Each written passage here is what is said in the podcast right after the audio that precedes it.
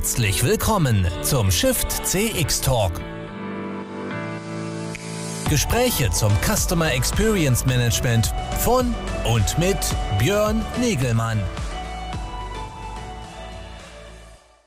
Ich darf alle ganz herzlich begrüßen äh, bei einem weiteren äh, Shift CX Talk am Donnerstagnachmittag.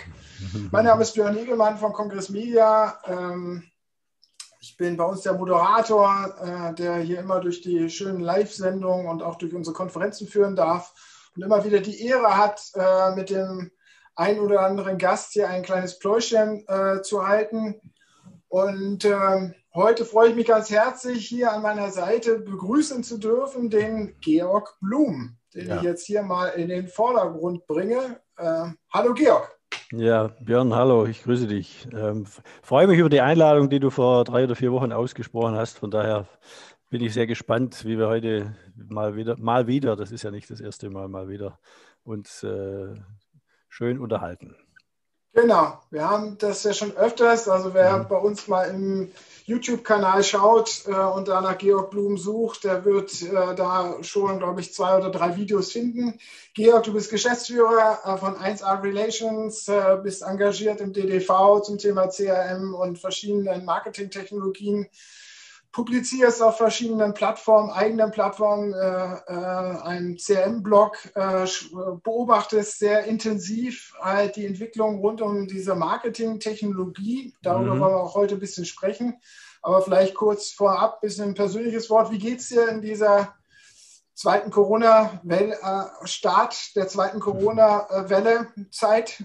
Also mir persönlich geht es gut, meinem Team geht es, glaube ich, auch sehr gut. Insofern, wir können nicht klagen. Wir hatten tatsächlich nach, ich sage mal so, ab Mai hatten wir auch ein bisschen etwas schwierigere Zeit, aber seit einigen Wochen ist äh, alles prima äh, wieder und äh, wir freuen uns auf den Herbst. Ich nehme auch äh, gerne die, die äh, Grüße an, weil ich sage mal, auch, auch dir geht es hoffentlich gut und deiner Familie. Also ich glaube, das ist all, wirklich, wir drücken da auch jedem die Daumen und auch wir gehen sehr respektvoll mit, mit, äh, mit der Distanz um im positiven Sinne, dass wir einfach auch sagen, es, äh, es gibt viel Webkonferenzen, wenn wir uns persönlich treffen, gibt ähm, logischerweise Mundschutz und Pipapo. Also auch das gehört einfach dazu und deswegen bin ich da auch äh, ich sage mal, guten Muts, dass es nicht so schlimm wird, wie es im Moment gemacht wird, weil in der Regel die Partei, äh, die Politik eben sicherlich mehr Drohgebärde aufbauen muss, damit eben so ein paar, ich sage es mal, Schlürfis äh, sich. Äh, Uneinsichtige.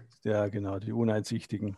Dass man die ein bisschen in, in, in Zaum hält, weil ich sage mal, die Mehrheit ist da sehr solide, aber äh, wir, ich sage mal, wir drücken alle die Daumen, dass das alles äh, im, im im ordentlichen, einfachen Rahmen bleibt. Wie gesagt, ein bisschen wird es uns schon noch erwischen im, im Sinne uns, im Sinne des, der Bevölkerung, aber ich ja. bin sehr positiv, dass wir da ganz gut durchkommen. Wer dir folgt äh, in den sozialen Medien, der stellt auch immer wieder fest, dass im Herbst, dass du da sehr viel draußen bist und die Winzer unterstützt bei der Weinlese immer mal wieder freiwillig. Haben wir vorhin schon ein bisschen drüber gesprochen. Äh, wie ist das Weinjahr dieses Jahr ausgefallen aus deiner Sicht als Unterstützer bei der Weinlese? Also ich muss sagen, es hat äh, sehr, sehr gute Weine dieses Jahr äh, geben, oder wird es aus diesem Jahr geben, so muss ich es, glaube ich, formulieren. Also wir haben tolle, tolle Trauben probieren dürfen, von Muscatella über ähm, die, die äh, Merlot-Traube, die es hier auch selten gibt, aber im Remstal gibt es eben einen Winzer, den wir unterstützen, der Sangiovese und Merlot-Trauben anbaut. Ähm, wir haben ähm, sehr tolle, tolle Zeit auch draußen erlebt und das ist, glaube ich, auch das, was jetzt bei aller, äh, äh, wie sagt man, heißen Diskussion über Corona, das ist etwas, was, glaube ich, für das Land, für die, für die Menschen auch total toll war, dass man eben sich gegenseitig geholfen hat und auch sich Zeit nehmen durfte, beziehungsweise Zeit nehmen konnte, das zu machen.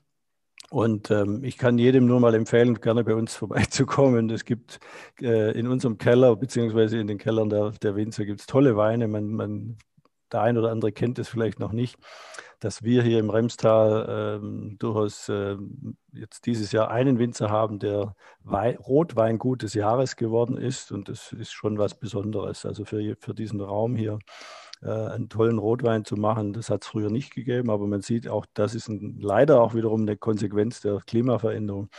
Mittlerweile ist es auch hier möglich und die sind auch wirklich sehr gut. Und äh, ja, also von meiner Seite aus. Merlot-Weine gibt in, genau. in Nordeuropa.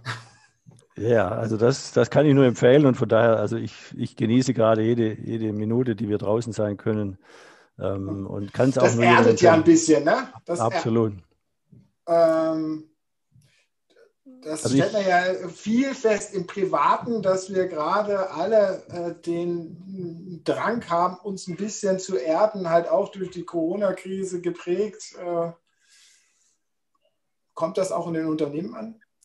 Ja, das ist, ich sage mal, in den Familienunternehmen bestimmt. Also ich, ich glaube, dass da, dass da ist eine andere Philosophie dahinter. Also wir, wir haben Corona auch genutzt. Äh, das ist jetzt ein großer Sprung zurück, als das Ganze losging haben wir ähm, genutzt im Sinne von äh, Kultur. Wir setzen uns mittags seit dieser Startphase von Corona setzen wir uns mittags immer zusammen. Das haben wir früher nicht gemacht. Aber wir setzen uns mittags zusammen, essen gemeinsam. Ich, ich koche oder meine Freundin kocht oder wir holen uns was, aber in der Regel kochen wir selber.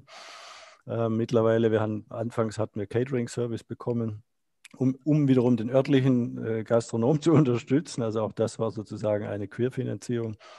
Aber wir nutzen das seither und das, das wird auch, glaube ich, ein stabiles Element. Und nein, das wird, das bleibt ein stabiles Element, dass wir darüber eben auch ein bisschen Unternehmenskultur haben. Also dass wir das pflegen und, und dieses Erden, wie du es gesagt hast. Ich glaube, das ist ähm, einer, einer der durchaus einigen positiven Effekte, die, die Corona als, als durchaus negatives äh, Phänomen, aber im positiven Sinne auch aus, auswirkt und auslöst. Wir haben ja die, die Karikatur von, äh, vom Marketonist Tom Fishburne, der so ein bisschen diese Abrissbombe der, der, der alten Denkmuster inszeniert hat, aber wir sehen das auch im Privaten, wir sehen das in den Unternehmen. Und jetzt um zurück zu deiner Frage, eben, ich glaube, dass es vor allem in den Familienunternehmen extrem soziale Gedanken gibt, wie kann ich die ich mal, Kurzarbeit äh, behalten, wie kann ich die, die Kundenbeziehungen pflegen, dass äh, das auch ein bisschen aus der Sicht deutlich sozialer zugeht. Ich glaube, auch Verhandlungen sind teilweise ein bisschen zarter geworden. Das ist jetzt ein reines Bauchgefühl, aber ich glaube schon, dass da äh, äh sehr viel viel, äh, ich sage mal, Community Management und Community Denke entstanden ist, die vielleicht vor einem Jahr noch nicht so da war. Die ist, wie gesagt, jetzt nicht komplett neu, aber ich glaube, sie ist noch mal etwas stärker ausgeprägt. Hat, hat sich das, um es jetzt langsam ans Fachliche ranzuführen, auch in die Marketing- und äh, Kundenmanagement-Thematik reingetragen schon? Oder jagen wir da immer noch der nächsten, der nächsten goldenen mhm. Sau, dem goldenen Esel hinterher? Also ich glaube schon, dass es leider nach wie vor in der Hinsicht noch viel, viele Säue gibt, die durchs Dorf getrieben wurden, beziehungsweise auch noch getrieben werden. Ähm, das liegt aber teilweise an, an, auch ein bisschen anderen äh, Situationen oder anderen Verhaltensweisen, dass eben die Technologie, sei es zum Beispiel die KI-Geschichte, alle reden über KI, aber keiner hat, glaube ich, oder die ganz wenigen Leute haben wirklich eine klare Vorstellung, was KI A ist und B äh, leisten kann. Das, also ich selbst will auch da jetzt keine, keine Lehrstunde zu KI abgeben. Ich habe eine gewisse Ahnung, aber äh, ich glaube, dass es eben, wenn ich so Leute wie, wie Carsten Kraus von Omikron äh, höre, wenn ich ein paar andere lese und höre, das ist schon eine ganz besondere Geschichte und das wird uns auch noch verfolgen. Das wird uns auch noch viel Nutzen bringen, aber es ist eben auch tatsächlich eine ethische Frage, die da noch eine große Rolle spielt wenn ich jetzt an, an, an Customer Data Plattform als Stichwort denke, also dieses Kürzel CDP, ähm, das, das ist nichts Neues. Ja? Es ist nur neu eingemalt. Es ist ein bisschen technologisch natürlich aufgemutzt, weil die Schnittstellenthematiken ein bisschen moderner geworden sind, durchaus auch ein paar äh, Evolutionen hinter sich hat.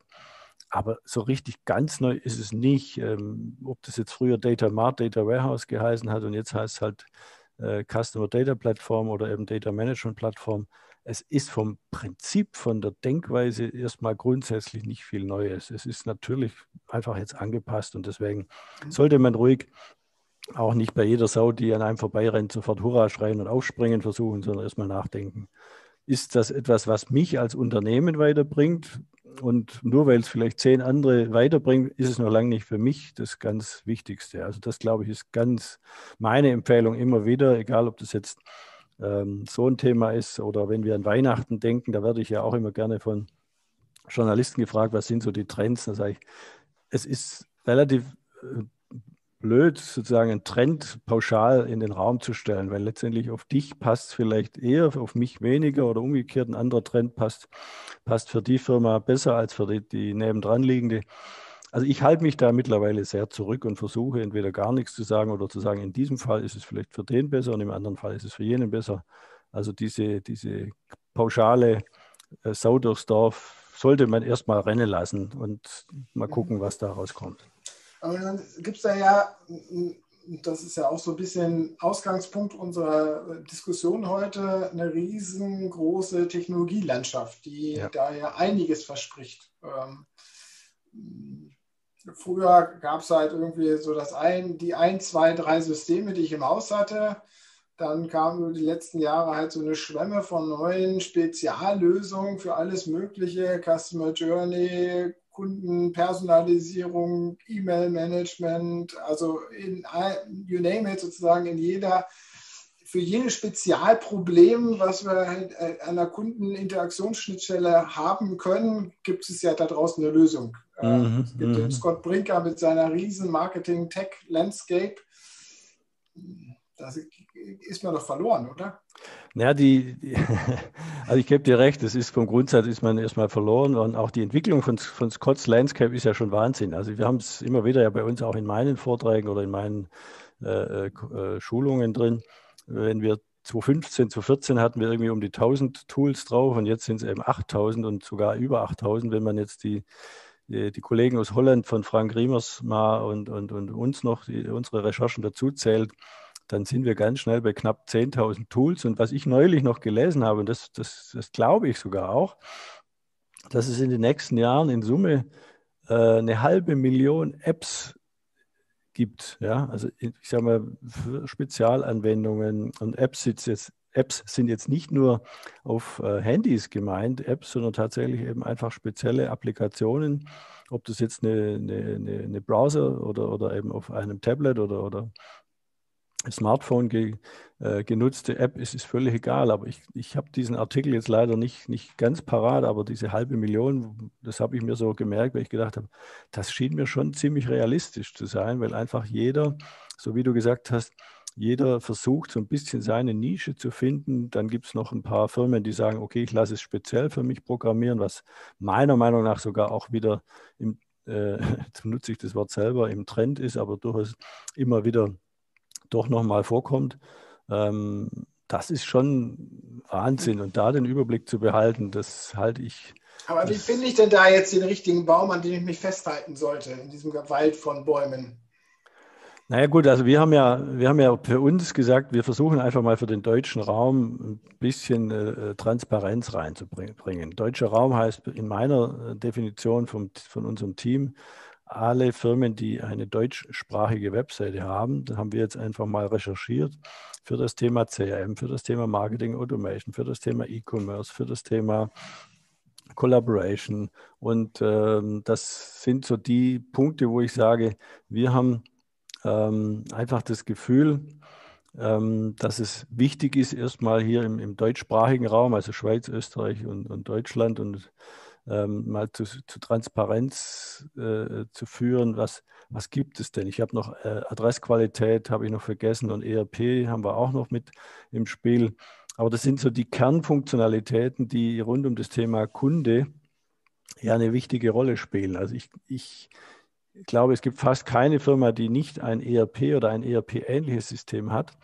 Aber letztendlich ist die Schwäche des ERPs natürlich genau da äh, entstanden, wie kann ich den Kunden bearbeiten? Und das ist vor 20, 30 Jahren genau der Punkt gewesen, warum CRM oder damals hieß es noch äh, Computer Aided Selling oder so ähnlich, ähm, als Tool entwickelt wurde. Und, und mittlerweile, und das ist, das ist eben auch ein gewaltiges Thema, die Unternehmen wie Salesforce, die damals als kleine, schlanke Lösung angefangen haben, sind jetzt mittlerweile so groß und so mächtig, dass sie eben genau da das Problem haben, dass sie möglicherweise jetzt schon zu mächtig geworden sind für die Mehrheit der Zielgruppe. Man sagt zwar immer gerne, naja, du kannst Salesforce auch als kleines Unternehmen einsetzen. Das geht auch. Natürlich geht es, aber wenn man sieht, wo Salesforce die großen Sprünge macht und äh, warum haben sie Tableau gekauft, warum haben sie MuleSoft gekauft, das sind nicht die Anwendungen für die kleinen, das sind die Anwendungen für die mittleren und großen Unternehmen. Und, und deswegen ist es wichtig, dass wir auch mit den, mit den Landscapes und, und äh, dass meine, meine Marktbegleiter eben auch, glaube ich, durchaus da äh, unterstützen, indem sie sagen, es gibt natürlich auch viele schöne, tolle, kleinere Tools oder kleinere Anbieter, speziell eben im deutschsprachigen Raum oder eben auch Amerikaner, die gesagt haben, ich übersetze das jetzt alles ins Deutsche. Äh, oder auch wir haben eine sehr schöne Firma aus, aus, aus Danzig, GetResponse, neulich entdeckt und, und porträtiert. Äh, es gibt da also wirklich grandios tolle Produkte. Und wenn ich jetzt das Beispiel GetResponse nochmal herausheben kann, das oder auch Pipedrive, das sind Produkte, die auf einen ganz schlanken äh, Prozess ausgerichtet sind. Ja, die haben, die haben nicht das wahnsinnige Portfolio drin, sind aber deshalb beliebt, weil sie eben diese Einfachheit mit sich bringen. Ja? Und das ist jetzt, glaube ich, langsam wieder der, die, dieses, ich nenne es mal Retro, äh, gerade Entwicklung, dass äh, die letzten Jahre haben so, sozusagen diese Firmen profitiert, die quasi alles angeboten haben. Und du hast es ja vorhin gesagt, jetzt kommen immer mehr diese Spezialisten wieder ins, ins Spiel, weil einfach die Firmen, die alles anbieten, sind jetzt langsam in der Gefahr, sage ich jetzt mal, ähm, dass sie zu groß und zu unflexibel werden, dass man, man könnte jetzt auch sagen, dass sie in Richtung ähm, Tyrannosaurus und, und, und, ähnlichen Produkten äh, sich, sich entwickeln von der Größe und damit eben unflexibel werden. Mhm. Und deshalb kommen jetzt die kleinen, schlanken und, und flexiblen Lösungen auf den Markt, die, die da ganz tolle Leistungen bringen. Aber wenn wir jetzt über aktuelle Marketing oder überhaupt Kundenansprachetrends denken, geht es ja immer darum, dass wir möglichst eine integrierte Sicht auf den Kunden haben, ihn integriert über verschiedenste Kanäle ansprechen können. Letztendlich äh, immer äh, alther oder traditionell gesprochen halt irgendwie so einen Golden Record haben, mit dem wir da arbeiten können, wo alles irgendwie, wo alle Interaktionen dran, äh, äh, dran gekettet sind, sodass wir immer wissen, wo stehen wir mit ihm. Die Aber ganzen Speziallösungen habe ich doch kein Golden Record, sondern äh, 1000 Einzelprofile sozusagen und Interaktionen gesammelt. Meine Salesforce hast du vorhin genannt, die haben ja jetzt auch jüngst erst sich nochmal auf der Seite von Customer Data Plattformen äh, mhm. weiter eingekauft. Ist da nicht ein, eher ein Konsolidierungstrend äh, auszumachen, dass da halt auch die großen Adobe, Salesforce etc. sich jetzt nochmal weiter rüsten, um sicherlich, wahrscheinlich vor allen Dingen für die großen Accounts natürlich das alles äh, in, in einem integrierten Ansatz zu haben und die Kleinen weiß ich immer noch nicht. Also wir, äh, ich finde das für uns als kleines Unternehmen auch immer noch challenging äh, zu, zu, verstehen oder auszumachen, was jetzt die richtige Lösung ist und wie man die Lösung nachher noch miteinander kombinieren mhm. soll.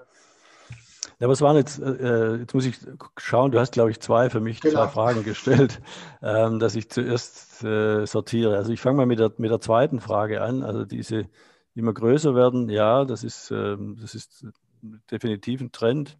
Aber auf, ähm, oder Trend, ich muss aufpassen, diesen, dieses Begriff, dieser Begriff äh, ärgert mich schon wieder. Das ist eine Entwicklung, die wir tatsächlich äh, ähm, alle, glaube ich, wahrnehmen. Aber wie gesagt, ich, ich, halt, ich halte das für ähm, nicht zwingend zielführend, dass immer ein, alles aus einer Hand kommen muss. Das zweite, der zweite Teil ist diese Single Point of Truth, dieser, dieser Golden Record. Ähm, da haben wir selbst bei solchen großen Anbietern wie jetzt äh, Salesforce, SAP, Oracle, ähm, Sugar haben wir das, bei, bei allen die gleiche Herausforderung. Es, es gibt nicht die eierlegende Wollmilchsau, die alles bietet. Also hast du irgendwo noch ein paar andere Systeme im ERP, du hast den PIM, du hast ein E-Commerce-Tool. Ähm, und letztendlich überall liegen Kundendaten und ähm, unsere Datenschützer, Schrägstrich die DSGVO-Unterstützer, äh, die haben natürlich große Freude dran, weil sie wissen, ähm, hey, da liegen überall Kundendaten und möglicherweise nicht sauber konsolidiert, möglicherweise nicht mal eine ordentliche Opt-in dazu.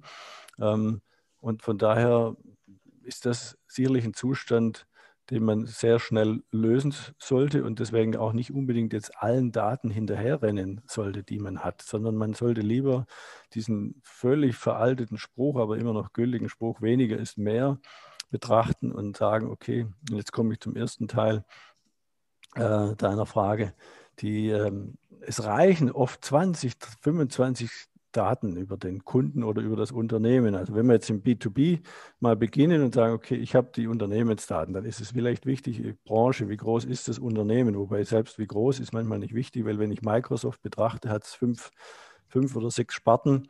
Ähm, die, wie groß ist die CRM-Sparte bei Microsoft? Das weiß keiner, weil es gar nicht veröffentlicht wird. Ähm, die, oder wenn ich jetzt an Siemens denke, wie groß sind die einzelnen Unternehmen? Die sind ja nicht alle veröffentlicht, diese Daten.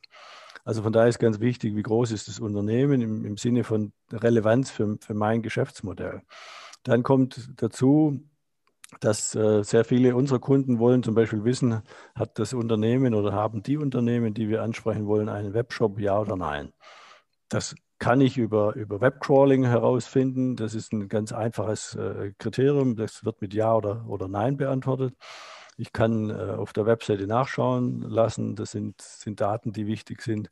Dann kommt vielleicht raus, ähm, wer ist der Ansprechpartner? Das ganze Thema Buying Center spielt eine Rolle. Dann sollte man beim Buying Center durchaus, das ist schon die hohe Kunst, unterscheiden, Buying Center generell oder speziell für diese äh, für diese Lead-Situation oder Opportunity. Ähm, aber es sind äh, von, der, von, den, von den wichtigen Kriterien sind, sind das schon mal die, die erste, der erste Teil. Der zweite Teil sind Kaufverhaltensdaten. Ähm, da spreche ich nur RFMR an, beziehungsweise eben Datum letzter Kauf, äh, Häufigkeit des Kaufs, durchschnittlicher Kaufwert und noch neben RFMR den Kundenwert, wobei meistens reicht schon mal der Kundendeckungsbeitrag. Wenn man das hat, kann man im Prinzip schon unglaublich viel automatisieren oder individualisieren. Und das ist letztendlich ja die, die große Kunst. Also ich habe aber diese Messgrößen, die muss ich ja erstmal zusammenbringen. Und wenn ich jetzt mit verteilten Systemen arbeite, äh, die Marketing Automation im Cloud-Service mache, äh, für die ganzen Transaktionsprozesse, irgendein ERP-System habe, wo ich dann einfach Kundentransaktionsdaten herbekomme, wie oft hat er was gekauft, etc., dann geht das bei, ich meine, und wir erwarten jetzt, du hast ja vorhin, deswegen meine kritische Nachfrage, du hast ja gesagt, okay, diese kleinen Systeme, die sind eigentlich das, äh, was die kleinen mittelständischen Unternehmen nutzen können. Ich meine, die müssen ja erstmal das Know-how haben, diese ganzen Systeme miteinander zu vernetzen.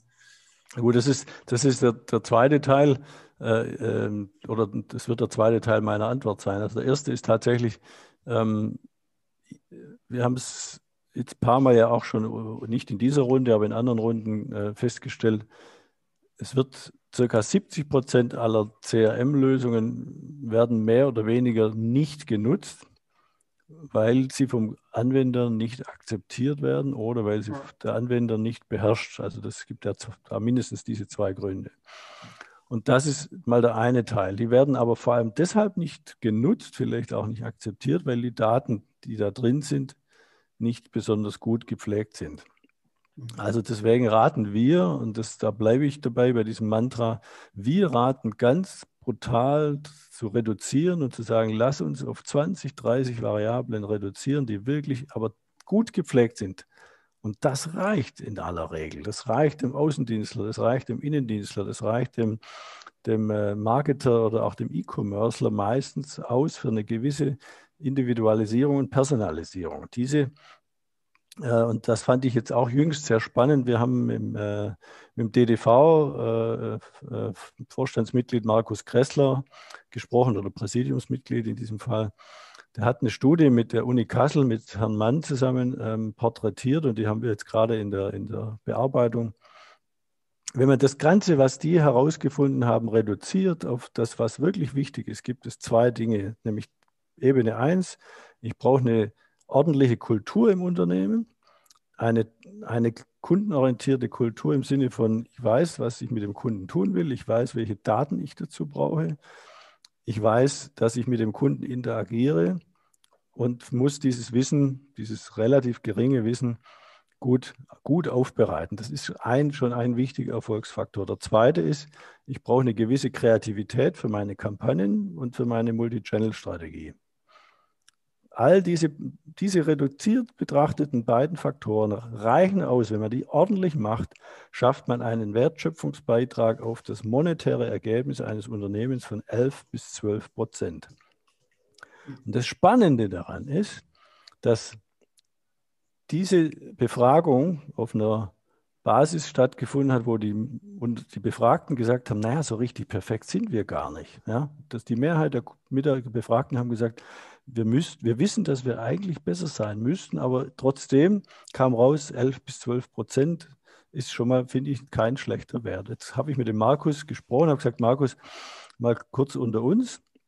Was glaubst du, wenn das jemand richtig gut macht? Was schätzt du, was da für eine Wirkung dahinter ist? Und dann hat er, und ich wir haben uns beide mehr oder weniger, wenn wir es hätten können, quasi in die Hand geklatscht, haben gesagt, also da sind ganz schnell 20 oder sogar 25 Prozent Wirkung dahinter. Und wie gesagt, es ist oft viel zu komplex aufgebaut, es ist, äh, es ist viel zu viel Daten im Spiel und ich will da noch ein, ein Beispiel bringen. Ich habe vor 30 Jahren bei Rocher begonnen äh, im Database Marketing. Wir hatten damals eine Datenbank mit 600 Variablen. Wir haben dann nach zwei Jahren, also sprich 1992, eine, eine, neue Datenbank eingeführt. Nach 1993 wurde sie eingeführt. Wir hatten 2000 Variablen pro Kunde zur Verfügung oder mehrheitlich pro Kundin wir haben die genutzt, weil wir ein Team von fünf Mitarbeitern waren und wir waren ausgebildet, alles waren Statistiker, Mathematiker oder, oder Betriebswirtschaftler, die mit Zahlen umgehen. Und jetzt komme ich zu dem, was du gesagt hast, aber wer hat das schon? Ja?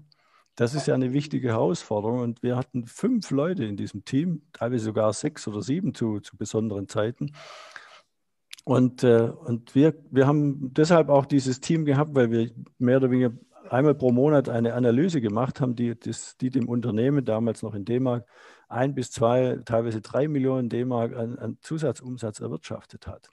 Und das ist eigentlich das, was in den Daten drinsteckt. Und deswegen sage ich, beginn mit wenigen Daten, weil die meisten Mitarbeiter in, in den Unternehmen eben keine Statistiker sind. Die meisten sind BWLer, die durchaus Spaß an, an Zahlen haben. Und wenn dann mal einer beginnt, diese Daten auf, diese Datenschätze aufzubauen, beziehungsweise die Schätze äh, zu heben, dann kann man langsam aber sicher tunen und wie gesagt, es muss nicht diese 2000 Variablen pro Kundin oder Kunde sein. Es reichen oft die 20 bis 30, weil die sind nachher die, die nachher das entscheidende Kriterium über Bestellter oder Besteller nicht ausmachen.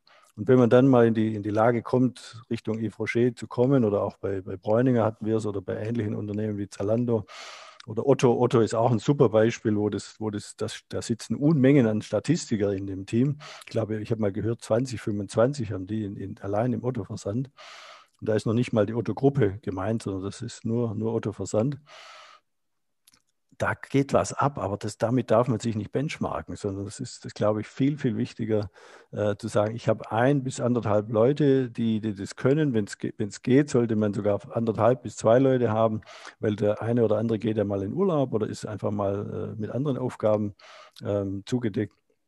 Aber dass das entsprechend diese, diese Intention, die hinter Data Driven steckt, die hinter Martech steckt, die hinter CRM-Technologie und, und Kultur steckt, die kann ich mit diesen Daten wunderbar heben, aber ich brauche eben auch Leute dafür, die das können. Und da hat ja auch Scott Brinker wunderbar vorgearbeitet. Ich, ich kann das nur unterstützen, was er da äh, in den letzten Wochen und, und Monaten publiziert hat da ist, da ist Investitionsbedarf. Die Software ist, die kann alles, aber die Menschen, die Mitarbeiter, die müssen dafür befähigt sein.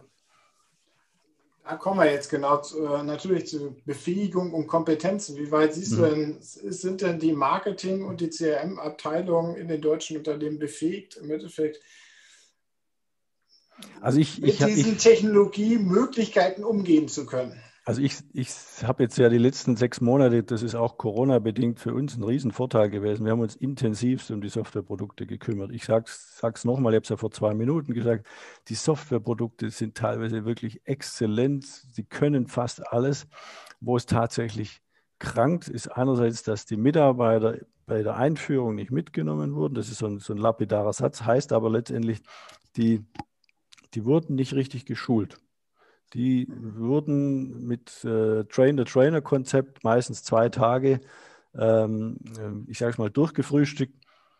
Danach lass laufen, friss oder stirb und mach was draus. Und ihr werdet euch schon helfen. Das ist aber nicht äh, das, das Sinn und Zweck einer solchen Software. Ich komme da seit ein paar Jahren, ich bin jetzt äh, ja auch schon älteres Semester, ich habe zum 50. Geburtstag diese Posaune geschenkt bekommen.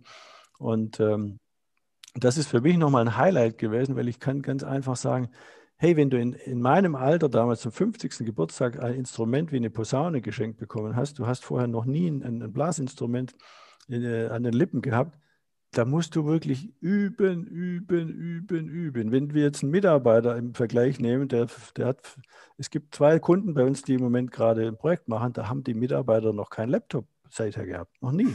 Ja? Das ist ein florierendes Unternehmen, 800 Millionen Euro Umsatz. Ja? Arbeitet trotzdem der Außendienst bis heute ohne Laptop. Hm. Jetzt, jetzt für in dieser Firma CRM ein. Ich habe heute Morgen mit dem äh, Projektleiter gesprochen, der hat ganz klar gesagt, ähm, Herr Blum, wir müssen einen Schritt zurückgehen. Wir, wir haben noch, da habe ich gesagt, wir haben noch gar nicht angefangen, aber ähm, also wir haben noch nicht mit der Softwareauswahl angefangen, aber er hat gleich gesagt, äh, wir müssen noch mal ein bisschen langsamer tun, einen Schritt zurückgehen, war sein Satz. Aber er hat gesagt, wir müssen die Leute erstmal informieren, da kommt was. Das zweite ist, was kommt, was heißt, was kommt. Ich muss den Leuten doch mal erklären, was kann eine CRM-Software? Was, was ist die Möglichkeit, die du im persönlichen Gespräch zur Vorbereitung nutzen kannst, was du im persönlichen Gespräch zur Durchführung nutzen kannst, was du im Gesprächsnachbereitungsprozess im Auto oder, oder wo auch immer nutzen kannst, damit du als Person einen Mehrwert hast. Und es geht nur um das, das Verständnis, dass diese Person, die nachher eine CRM-Lösung auf dem Tablet oder auf dem Laptop bekommt, dass die sagt, hey, das ist für mich ein echter Vorteil, deswegen habe ich Lust drauf. Und dann ist die Erkenntnis da und dann ist aber noch lange nicht die Usability im Sinne von, ich weiß, wie ich es gut nutzen kann da. Und deswegen ist neben der Einführungsschulung aber auch ein laufendes Training wichtig. Deswegen mein Beispiel mit der Posaune. Aber das kannst du im Sport genauso betrachten, dieses Beispiel. Äh, die Leute gehen zwei bis dreimal in der Woche ins, in den Sport, um fit zu bleiben. Ja? Warum soll ich nicht zweimal oder dreimal in der Woche ein, ein, ein kleines E-Learning-Programm oder einen Tipp von meinem Kollegen oder wie bei, bei Kaizen, setzen wir uns einmal in der Woche zusammen und überlegen, was können wir besser machen im Vertrieb oder im, im Innendienst oder im Prozess Innen-Außendienst. Dann wird dieses Produkt CRM zu einem Hilfsmittel, dann wird das Produkt zu einem Instrument, wo auch akzeptiert wird, wo die Mitarbeiter selber entwickeln. Und wenn ich das, und das kommt jetzt zum Thema Führung, wenn das als Führungsphilosophie den Mitarbeitern an die Hand gegeben wird, dann funktioniert es auch. Das ist, glaube ich, eine ganz, ganz wichtige Botschaft, die ich auch da, sage ich, mantramäßig immer wiederhole, weil wir jetzt die letzten Jahre so viel gesehen haben im Sinne von, es funktioniert nicht, weil, wie ich schon gesagt habe, oder wenn es funktioniert, weil man entsprechend Schulung, Training und entsprechend Führung dafür auch äh, sauber gearbeitet hat. Ich, ich sehe da ja noch irgendwie, deswegen frage ich immer wieder so kritisch, ja, ne, auch noch diesen Punkt, dass schon diese Speziallösung, die da jetzt äh, an jeder Ecke aufgeploppt sind, einfach immer ein Versprechen hatten, hier Business-User, du kannst hier ohne viel Tiefgang, Know-how einfach mal dein kleines Business-Problem, was du hier oder dort hast, abbilden. Das gibt ja erstmal allgemein gesprochen. Und das haben wir halt für CRM oder für Vertriebsmanagement, das haben wir aber auch für Marketing. Und das ist natürlich oftmals dann immer sehr schnell sozusagen die Erwartungshaltung zu sparen, oh, jetzt setze ich doch mal schnell auf das System und dann sind da Datensilos entstanden, es sind Prozesssilos entstanden. Also vorhin haben wir ja darüber gesprochen, im Endeffekt, wenn das Unternehmen diese äh, dann, äh, ob die kleinen Unternehmen, die dann diese äh, unterschiedlichen Best-of-Breed äh, äh, so, äh, die Lösungen aus der Cloud halt irgendwie einsetzen, ähm, ob die das nachher überhaupt beherrschen können. Das ist halt auch die Frage, ob dann die Unternehmen intern, die Organisationseinheiten intern äh, sich auch austauschen, was sie da an unterschiedlichen Schätzen haben oder ob wir nicht doch wieder mhm. zu diesem Golden Record-Gedanken irgendwann dann doch irgendwie zurück müssen. Also der Golden Record. Kleinen, ne? Ja, der Golden Record-Gedanke ist sowieso unabdingbar, egal ob du klein oder groß bist. Also das ist völlig, völlig wurscht. Das ist, gilt für uns in unserem Unternehmen genauso wie, wie wahrscheinlich bei euch. Das gilt genauso bei, bei einem Unternehmen mit 40 oder 50 Mitarbeitern. Dieser Golden Record-Gedanke, der ist unabdingbar. Also ja, der, aber der, wenn ich halt dann, was ist ich, äh, äh, da das spezielle Cloud-Vertriebstool hernehme, äh, dann an der nächsten Stelle eine Marketing Automation im Marketingbereich oder eine E-Mail-Lösung aus der Cloud da, da äh, da habe ich bei der E-Mail-Lösung habe ich eine Formularanwendung, wo man sich mal schnell reinschreiben kann. Und beim Vertrieb äh, wird äh, mobil durch den Vertriebsmitarbeiter die Daten erfasst. Also da entstehen ja unterschiedliche Datentöpfe. Also und mhm. sehe ich habe ein Problem damit, dass die gerade die kleinen und mittelständischen Unternehmen gar nicht die Ressourcen und Kompetenzen dann haben, diese Datentöpfe irgendwie zusammenzuführen. Ja, da gebe ich dir vom Grundsatz her recht. Und jetzt kommt das ganz, ganz, ganz große Aber. Das Aber ist, sie haben gar keine andere Wahl, als in diese Richtung zu investieren, weil du wirst früher oder später ähm, abgehängt, wenn du das nicht tust. Also ich sage mal, verzichte lieber auf einen Produktmanager, salopp formuliert, oder eine andere Funktion, aber investiere in diese Thematik Martech, CRM-Tech. Und wir hatten es im Vorgespräch ja auch gesagt, das, ist, das Thema IT ist immer wichtiger geworden in den letzten Jahren. Es, es wird noch wichtiger. Also der, der, die Wichtigkeit ist ja noch gar nicht äh, absehbar, äh, wie, wie sich die noch weiterentwickelt. Wir reden alle über Digitalisierung, über Transformation. Jetzt stehen viele Unternehmen an völlig unterschiedlichen Stellen äh, dieser Transformation. Die einen haben noch gar nicht begonnen, die anderen sind gerade am Anfang, die nächsten sind mittendrin, die, die vierten fühlen sich eigentlich schon völlig äh, locker und transformiert, aber äh, jeder ist irgendwo die an einer abgehängt. Stelle. Genau, es gibt noch die fünfte Gruppe, die, die, wie du sagst, die sind noch, die sind völlig frustriert und wollen, wollen schon gar nicht mehr.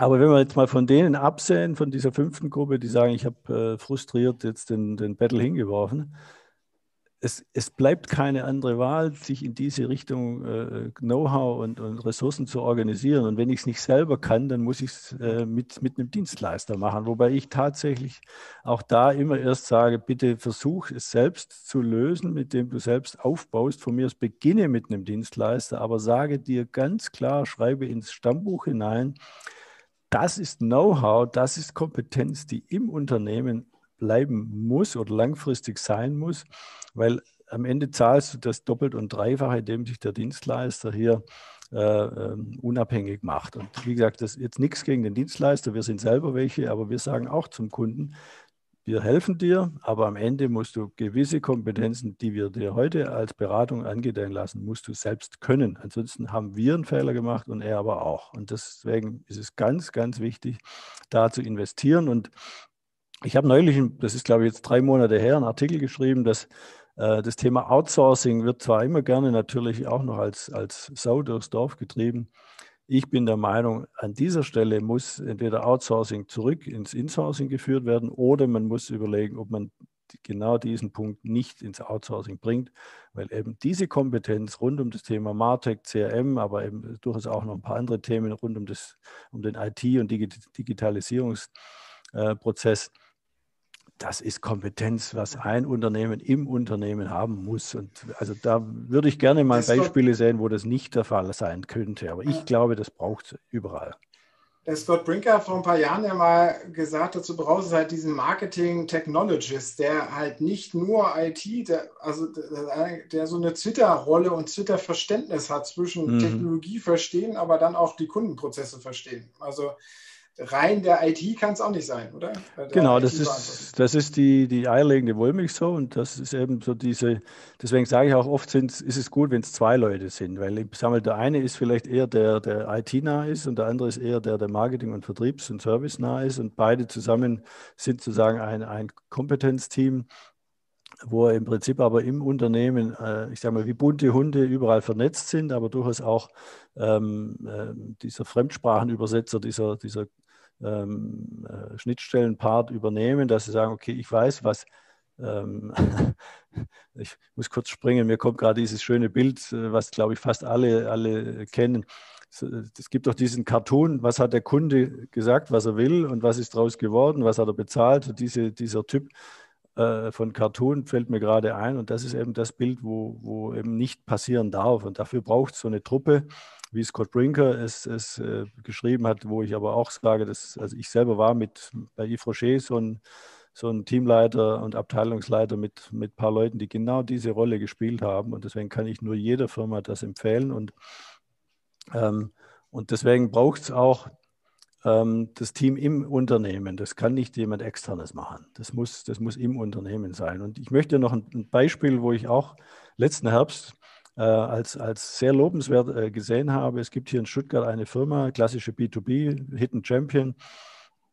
Da ist der Mitarbeiter aus der IT in den Vertrieb gewechselt. Also der hat, der ist aus der äh, ab, oder ab sofort ist er halt eben im Vertriebs, dem Vertriebsleiter unterstellt, obwohl er im Prinzip ein klassischer ITler ist. Aber er hat eben diese Aufgabe, Vertriebs-IT-Themen aufzunehmen, zu konzipieren und dann die, in die IT zu tragen und daraus ein gutes Projekt oder einen, einen guten Prozess zu entwickeln, mit dem der Vertrieb arbeiten kann. Und das ist eben das, was auch äh, Scott Brinker gesagt hat, wo ich aber auch von, von äh, wenn ich jetzt an die, die Stackies, die jetzt dieses, diese, äh, dieses Jahr äh, im Herbst, äh, also sprich letzte Woche war ja wieder Konferenz statt, statt in Boston live, war es ja im, im Internet, diese Stacky Awards wenn man die anguckt, findet man eben entsprechend auch, dass diese Informationen aus der, aus der IT rüber in den Vertrieb oder ins Marketing wechseln, weil einfach da die Kompetenz besser aufgehoben ist. Stacky Awards muss man vielleicht noch mal kurz geben. Das ist natürlich, sind so Abbildungen, wo Unternehmen ihre Landschaft, ihre angewendete oder ihr, ihre mhm. Landschaftsrealität abbilden. Ähm, äh, uns hört heute mal wieder der Winfried Faeser zu und freut sich darüber, dass du halt über äh, äh, die Kompetenzverbindung von zwei Abteilungen gesprochen hast, IT und Marketing, weil mhm. er findet ja immer Kompetenznetzwerke als Brückenbauer interessant, äh, ja. schreibt er gerade als Kommentar. Wie siehst du denn das? Ist das schon Realität in den deutschen Unternehmen? Ist das angekommen, dass wir genau da diese Zusammenarbeit brauchen? Ich, äh, ich viel Gruß an Winfried, hi. Ähm, ich finde es toll, dieses Stichwort, weil ja auch Anne Schüller in ihrem Buch das Orbit-Organisationsmodell, äh, dieses Brückenbauer-Thema angesprochen hat. Ähm, ich gehe, äh, da schreibe ich gerade dran, das habe ich dem Winfried ja auch versprochen, ich schreibe äh, noch dran, dass ich einen, relativ radikalen Ansatz favorisiere. Den kenne ich seit 1993. Das ist, äh, damals war es für mich äh, erstmal irritierend, als das bei uns eingeführt wurde. Aber mittlerweile sage ich, das ist äh, eine der besten Ideen, die ich in den letzten 30 Jahren überhaupt äh, zum Thema Management und Organisation und Zusammenarbeit kennengelernt habe. Ich will es versuchen, wenigen Sätzen äh, zu formulieren. Die meisten Unternehmen sind nach Funktionen aufgebaut. Also sprich, ich habe Vertrieb, ich habe Marketing, ich habe Produktmanagement, ich habe Service, ich habe E-Commerce oder wie auch immer. Das ist ein relativer Klassiker. Die meisten Firmen haben auf dieser Funktion ihre Ziele. Die meisten haben innerhalb dieser Funktion eine Führungskraft, die dann direkt an die Geschäftsführung berichtet. All das führt aber nicht dazu, dass man kundenorientiert handelt im Sinne des Kunden, sondern jeder handelt in seinem Sinne kundenorientiert, aber nicht im Sinne der gesamten Unternehmung, weil eben jeder in seinem Silo verweilt. Und mein radikaler Denkansatz ist, ähm, wir schaffen diesen funktionsorientierten Ansatz der Organisation komplett ab, setzen oben drüber, das ist der Brückenbauer, das ist vielleicht ähm, wir nennen es den Kundenmanager oder den Zielgruppenmanager, sodass man hat, im Prinzip, ich habe eine Zielgruppe 1, ich habe eine Zielgruppe, äh, jetzt muss ich nach rechts, Zielgruppe 2, Zielgruppe 3, Zielgruppe 4 und in jedem dieser Zielgruppen äh, gibt es zugeordnet ein Team von ein, zwei, drei Leuten, je nachdem wie groß die Zielgruppe ist, je nachdem wie komplex das Geschäftsmodell ist. Und diese Zielgruppen, Schrägstrich Kundenmanager, bedienen sich den Funktionen, die sie brauchen. Und dann ist eben ganz, ganz klar, wer ist welcher Zielgruppe, welcher Kundengruppe zugeordnet. Und es gibt nicht mehr diese Zielkonflikte. Und wenn, wenn es Konflikte gibt, Stichwort Brückenbauer, dann werden sie im Unternehmen ausgetragen, aber nicht am Kunden. Und das ist aus meiner Sicht die ganz wichtige Entwicklung, die, die Anne Schüller oder auch der, der Winfried sicherlich äh, oder was du jetzt auch ansprichst, die ähm, aus meiner Sicht zukunftsweisend sind.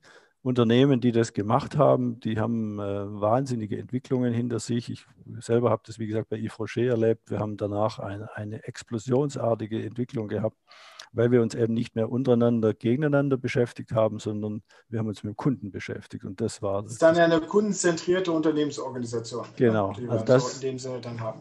Weg von, äh, was wo ich den Winfried habe, von der Marktunter, äh, marktorientierten Unternehmensführung hin ja. zu einer noch stärker kundenzentrierten ja.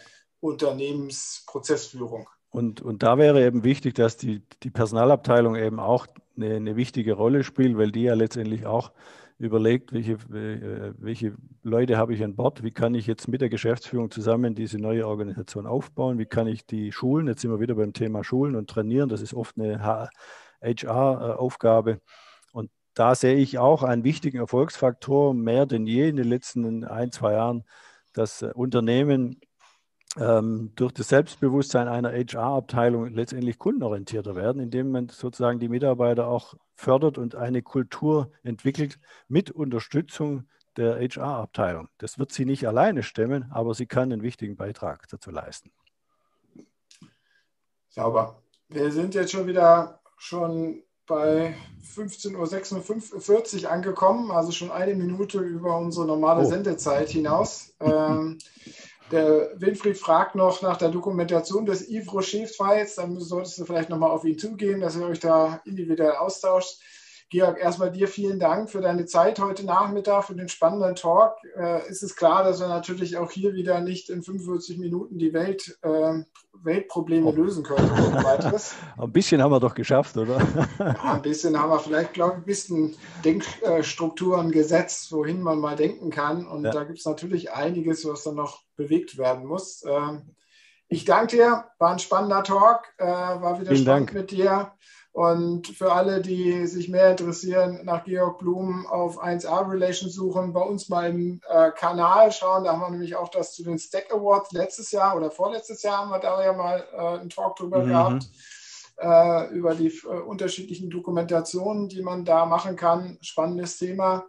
Genau, in diesem Sinne, äh, ich danke euch allen, die zugehört haben, die mitdiskutiert haben hier. Ähm, und äh, bis nächste Woche. Nächste Woche haben wir spannendes Strate äh, Customer Experience Strategiethema hier mit äh, dem Professor äh, Nils Hafner und hm. Äh, dem Harald Henn, äh, wo wir ein bisschen diskutieren wollen. Äh, der Nils Hafner hat ja auch im Rahmen der Blogparade von Winfried Felser zum Thema Beyond, CXM mitgemacht und da eine Replik geschrieben, was wir dann hier nächste Woche nochmal diskutieren wollen. Einfach wieder reinschauen. donnerstags normalerweise 15 Uhr, aber nächste Woche 14 Uhr, weil der Nils nicht anders konnte. Also nächste Woche Donnerstag 14 Uhr äh, bis 14.45 Uhr wieder äh, SCX Talk. Bis nächste Woche. Tschüss.